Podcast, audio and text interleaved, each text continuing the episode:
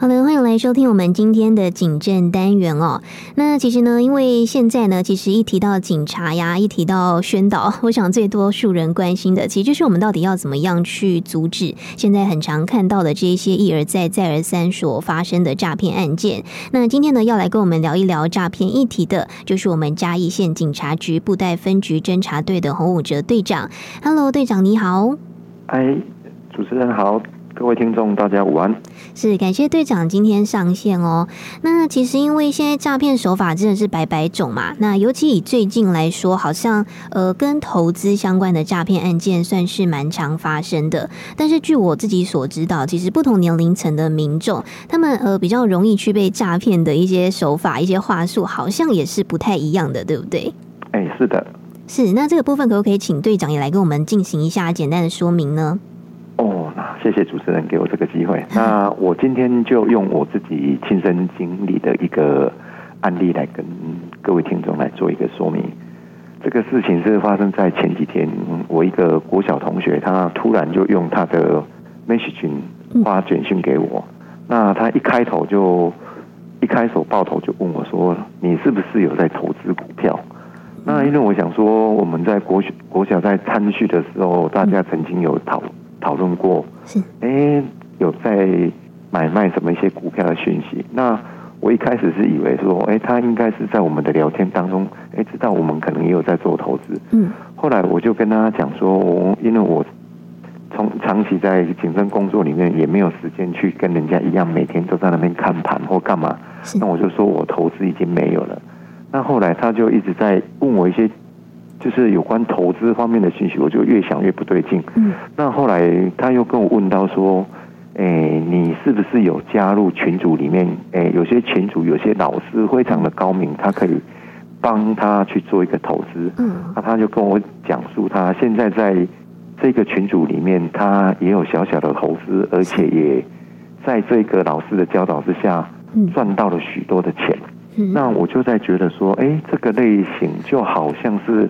我们之前时常受理到的一些假投资的讯息。是。那后来我就想说，那我就利用我的手机 LINE 跟我这个同学，把他在 Messaging 上面的截图的对话跟我的对话，我就把它截图下来，是跟我同学信息，哎，私讯给我那个用 LINE 私讯给我同学。嗯。那我同学就告诉我说，这个不是他在用的。那他也才惊觉到，那他的 LINE，他的那个脸书账号已经被盗用了。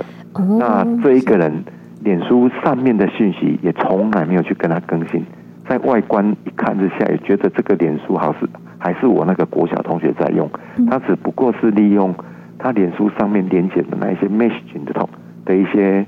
一些人物，他就一个一个的去乱枪打鸟。去告知人家这个投资的讯息，哎，期望有人能够被他说动，那再转入到他的诈术里面。嗯，那后续我就类似一直在跟他对话的过程当中，他就有讲到说，哎，那如果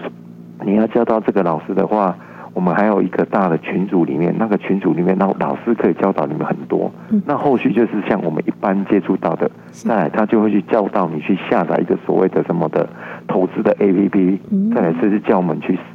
哎，投资一些比较冷门的，像那个虚拟货币啊，或者是一些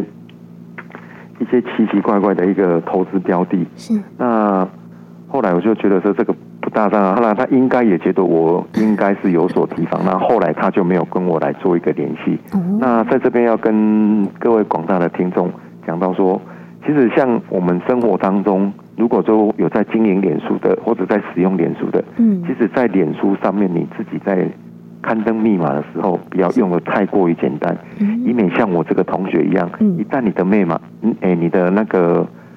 设定的密码被盗之后，其实你脸书要再取回来，其实是一个相当难的。而且在我们侦办的过程当中，你脸书账号一旦被盗的话，其实要取回来真的不容易。而且他脸书我们要去跟他申请，他还有一些案例，他才会回我们资料，其他的也都不会。是。那在这边就是说，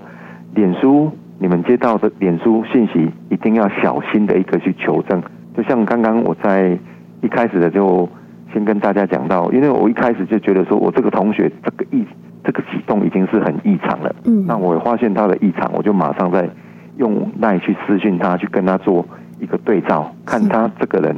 是不是当下在跟我联系的人。嗯、那以这一种多方查证的方式来破解这一种诈欺的一个标的的一个发生。是哇，那所以诈骗集团就是透过乱枪打鸟的方式，就没有想到打到的是侦查队的队长。这也不是啦，就是因为其实生活当中，我们的电话也时常会遭，也是时常会接收到一些诈骗的一些模式啊。是。那刚刚玉芳讲到说，不同的年龄层会不会有接受到不同的诈骗？这个倒是真的有。嗯。像我们在透过我们这边。地区的一个宣导方面，因为我们在布袋一组这两个乡镇里面，嗯，其实我们在地的老诶、欸，在地的年诶、欸、人口结构来讲，大部分都是偏向于比较老年化的一个一个，就是社会长辈比较多啦。对，那我们这边长辈如果比较常接受到的，一般都是像那些假检检或者是假冒亲友的这种诈骗的模式会比较多一点。相对于投资诈骗来讲的话，它的年龄层可能就会更下降。那以我们这边最近我们在宣导，在跟一些相亲互动的一个上面，他们较比较常接触到的，还有是我们最近受理到的案例，其实都是一些假冒机关，再来就是去骗我们这些长辈的一些钱，甚至我们这边最近已经有发现两件，他来不是骗钱，他是直接骗走他的提款卡。或者是骗走他的账户，嗯，那在从他的提款卡里面去盗取他里面一些存款，嗯，这个是我们这边长辈比较常发生的。那至于说投资的年龄层，那这个标的就会很大，因为他的论取会跨度比较大，可能在三十几岁到五十几岁，甚至六十几岁都有可能。因为以现在整个大环境来讲，大家都会比较。担心说，像我们这种五十几岁的，已经快要到退休的年龄的人，嗯，大概大会都会觉得说，在我们现在的物物资一直飙涨的时代，我们应该都会想说，在退休之后能够再找到一个比较能够赚到你的一些零花钱的一些投资管道来进行一个投资。嗯，那诈骗集团也锁定了我们这个年龄层，他们可能也提供了很多一些相关的投资讯息。嗯，那也用了很多的话术。来诈骗我们一些乡亲，以我们最近受理到的一个案件，它就是一个标准的一个股票投资。嗯，那他就跟他，在话术上，他就跟他讲说：“哎，你投资这个标的，你只要拿多少钱出来，你就可以马上提领多少钱回去，甚至你还可以再进行他们公司一个优惠，可以再进行抽股的一个动作。”是。那当事人就动心了之后，就真的就马上提款面交，嗯，给这个。诈骗集团，那隔没多久，他真的也收到信息。诈骗集团又说，你在投资我们这个标的的时候，因为公司有帮你做了一个附加的一个价值，你又抽中了哪一张股票？那这一张股票你又要投入多少钱？那这样用这一种不断他抽中股票的方式，嗯，他这样就前前后后跟他骗走了五十三万。这个是我们在目前，嗯，就是收到了一个比较。一个比较新的一个受理到一个状况，就是这个样子，就是以投资标的是一直中奖的方式来给你骗取你的金钱。嗯，所以说刚刚主持人讲到说，不同的年龄层，我在想，我们这边之前民众接到的很多都是实话。那这一种投资标的的部分，几乎很多都是在我们这样研究，跟我们在经过我们大数据的一个分析，很多都是在。脸书或者是赖里面，你收到这些信息，进而去跟他聊天。嗯，那在聊天过程当中，落入他们的话术，进而去做一些汇款，或者是下载 APP 做投资，或甚至甚至到这些诈骗集团指定的一些虚拟货币厂商那边去买的虚拟货币，再从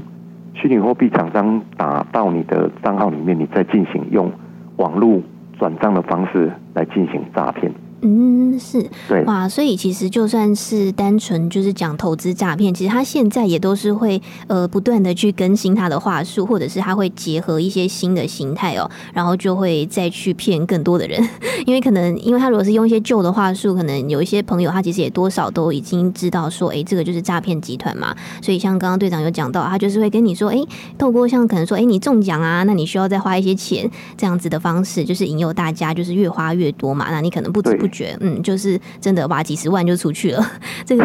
对啊，我想这个对大家来说，真的都是很大的一笔钱啦。所以其实投资真的还是要寻正当的管道啦。我觉得，就是因为其实这种在网络上，其实现在就算是看那种 YouTube 啊或者是什么的频道，有时候他好像会有一些那个理财的 YouTuber 嘛，就是他会讲一些相关的影片，然后他后面可能会有一些跳出来的广告。那有一些那个广告好像也是诈骗集团的这个陷阱，对不对？对，哎、欸，这个也是通常蛮多，就是在我们在做一个网络巡逻的时候，也是会蛮常看到的这种一页式的广告。嗯，那就像刚刚主持人讲的，其实我们目前在投资，